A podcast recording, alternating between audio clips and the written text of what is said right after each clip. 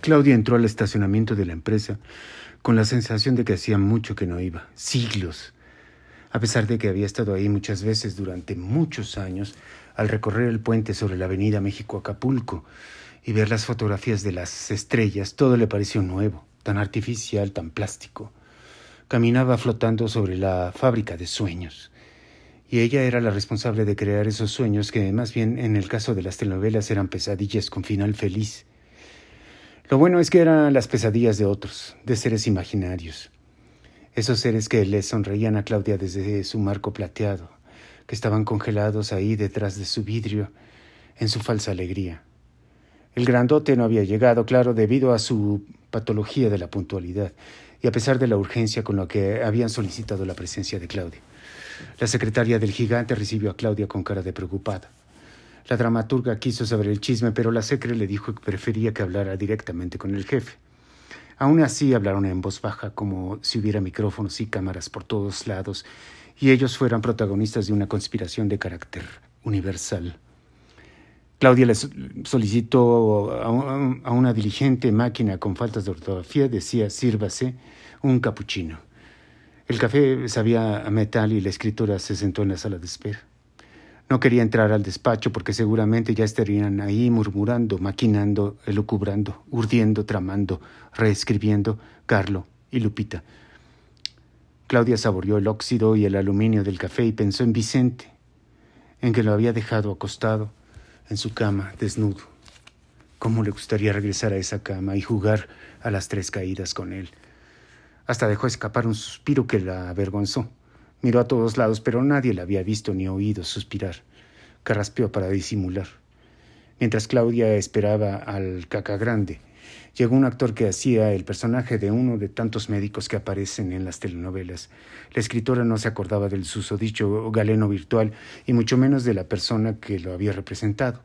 El actor quería saber si su personaje se iba a desarrollar, si iba a tener vida propia, como si el actor no la tuviera. Claudia se sentía mal con esos actores mendigos que deambulaban en la empresa como almas sin rumbo, pidiendo, como limosna, un papel, por el amor de Dios, un papelito, por lo que más quiera, un personaje, aunque sea de un capítulo, aunque no diga nada, tenga piedad de este actor desempleado. Algunos de estos actores errantes, de estos limosneros de papeles, ni siquiera eran buenos histriones, y Claudia no entendía por qué querrían actuar cuando era mejor que trabajaran como meseros o cajeros de un banco Incluso así ganarían más. El actor que hacía el personaje del doctor Valtierra se fue muy ofendido porque Claudia le dijo que no, que el doctor no solo no se desarrollaría, sino que ya no iba a volver a salir. Después se acordó que fue quien le dijo a la villana que no estaba embarazada del galán, que lo sentía mucho. La villana había estallado en ira y había revuelto la oficina como un ventarrón. Creo que golpeó al doctor. Todo esto claro en la telenovela. Una hora y media después eh, llegó el hombrezote al celular como si el aparato estuviera integrado ya a su mano y a su oreja. Su cara era la de una orangutana en celo. No saludó a nadie y entró a su despacho.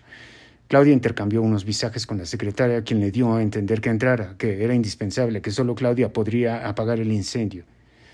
Claudio se abotonó la blusa una escala más para evitar distracciones del jefe. El ambiente dentro del despacho del gigante era tan alegre como el de una sala de velación. Aparentemente Carlo y la Huesitos ya estaban enterados de aquello que había provocado el cisma, porque miraron a Claudia como diciendo, la que te espera. Claudia supo que lo estaba pasando mal, porque el hombre de los dos metros no la volteó a ver. Raro, el jefe nunca pierde la oportunidad de fantasear que está conmigo en la cama. La cosa entonces era catastrófica.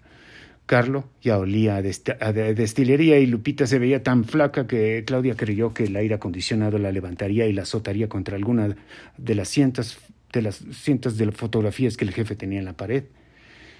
El mandamás colgó e hizo una pausa dramática como de telenovela.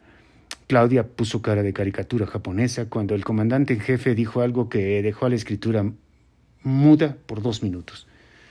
Edith está embarazada. Edith era la actriz principal de la telenovela, la heroína, la dama joven, la guapa y sexy que se había enamorado de un hombre casado. Era la mujer que todos los hombres de México deseaban, sex symbol, mamacita, fantasía sexual, envidia de ellas, lo más apetecible, lo más virtuoso del universo entero. Tiene cuatro meses, remató el gigante mirando por la ventana. Era tan absurdo que a Claudia le pasaron por la mente varias ideas. A. Era una broma. B. Era una alucinación colectiva. C. Ella estaba alucinando. Todavía estaba en la cama con Vicente y esto era un sueño. No, era verdad.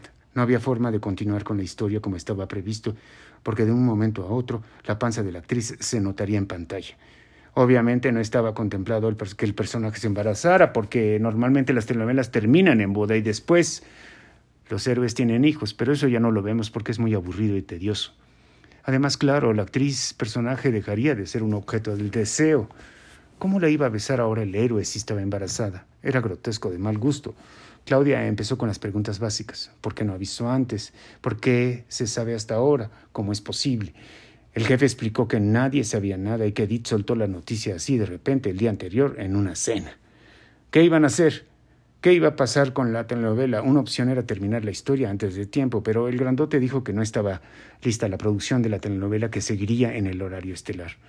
La segunda era que el embarazo de la actriz jugara dentro de la historia, es decir, que el héroe embarazara a la heroína.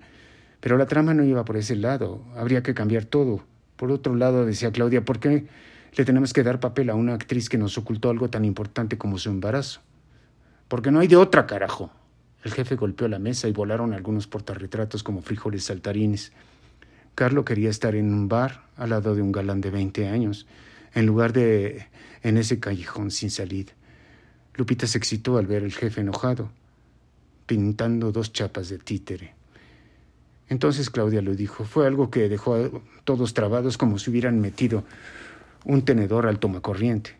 Creo que hasta los pelos se le pararon a Carlo y, la borrachera se le bajó de un golpe. Hay que sustituirla. Lupita y Carlos se miraron y dijeron al unísono, ¿Cómo? Estás loca. Pero al jefe le estaba interesando la idea, así que acalló a sus esbirros con un gesto de Julio César y se sentó junto a Claudia. A la heroína le pasa un accidente que le desfigura el rostro. Un cirujano plástico la opera y cuando se quita las vendas ya es otra actriz. Claudia lo dijo de un tirón, inspirada con la claridad del agua purificada. Carlos pensó que la borracha era Claudia y la flaca prefirió irse a fumar un cigarro a la terraza. El jefe quiso besar a Claudia o desnudarla salvajemente. Estaba feliz. Genial, Claudia, genial, absolutamente genial.